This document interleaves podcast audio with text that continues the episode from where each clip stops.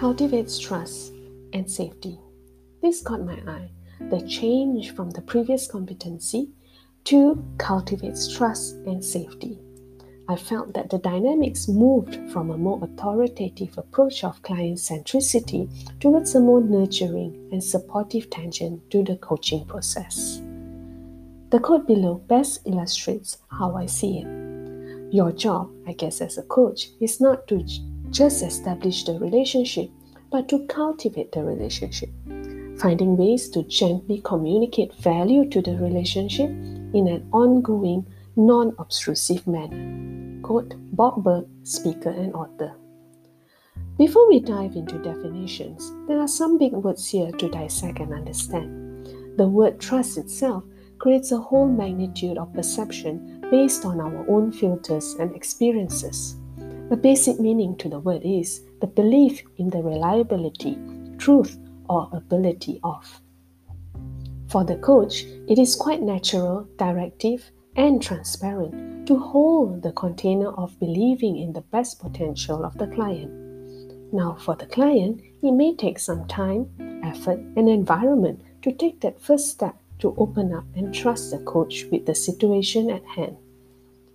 It is impertinent to believe in the reliability, truth, or ability of the coach and trust the coach. Sometimes, in a corporate coaching environment, it may take longer as the client is suspicious of the motives of stakeholders in a coaching scenario. I was suddenly intrigued by this word trust after digging a bit more to uncover about this word that we sometimes use freely and casually. According to Psychology Today, trust is an emotional brain state, not just an expectation of behavior.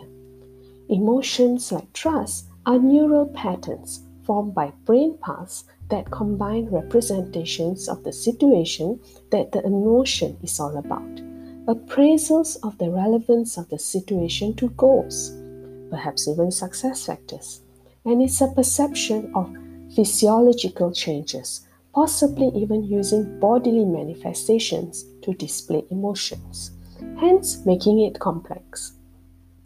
Trust is also not absolute. It needs constant massaging, respect, reliance, reassurance, and consistency. Now, you can read all about the definition and the subcompetencies of this on the ICF website. But I would like to highlight a few points. The importance to partner with the client to create a safe, supportive environment allows the client to share freely. Unfortunately, in today's world, especially in the rat race, potential sometimes get left behind. As adults, the need to create a safe, supportive environment, even in training, facilitation, and learning platforms, is a necessity to cultivate trust and safety towards transformation. The coach, some or the coachee, must feel that the environment created will enable him or her the safe space to explore, express, make mistakes, learn, and transform without repercussions to work, job, career, and personal. I've seen one too many blank expressions in a fancy hotel training room where participants believe that they are there based just on company's agenda and there is no true value adding for them. At the same time, it is expected in a coaching relationship that there is mutual respect.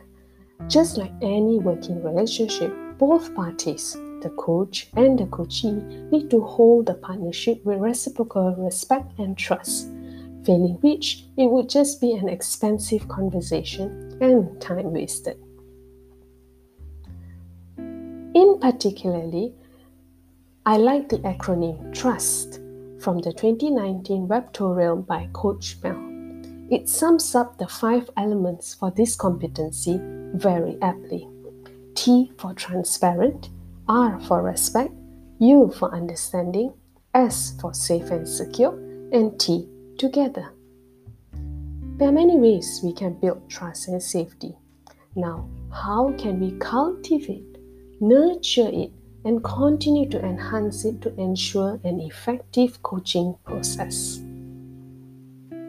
In Mel Liao's um, webtorial, the IRW magic triangle of trust and safety made me to understand the continuous process of trusting our client, trusting ourselves as coach, and trusting the coaching process.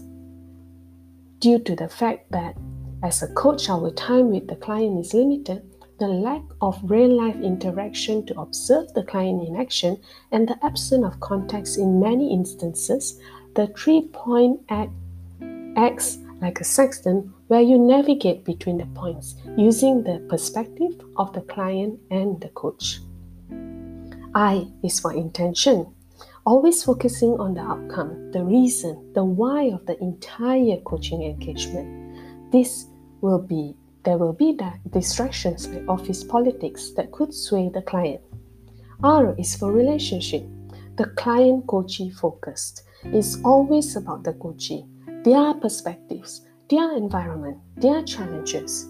We will never fully understand what they go through as they walk in their shoes, but let's focus on keeping the mutual respect and cultivating the trust.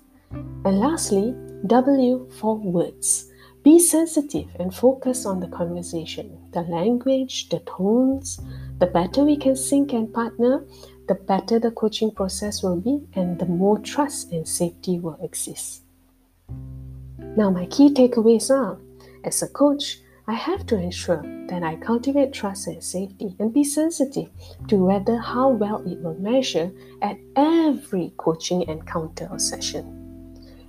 Two, the success and the continuity of the coaching engagement, especially for transformation, heavily relies on this competency trust and safety. Thank you for listening. Have a nice day.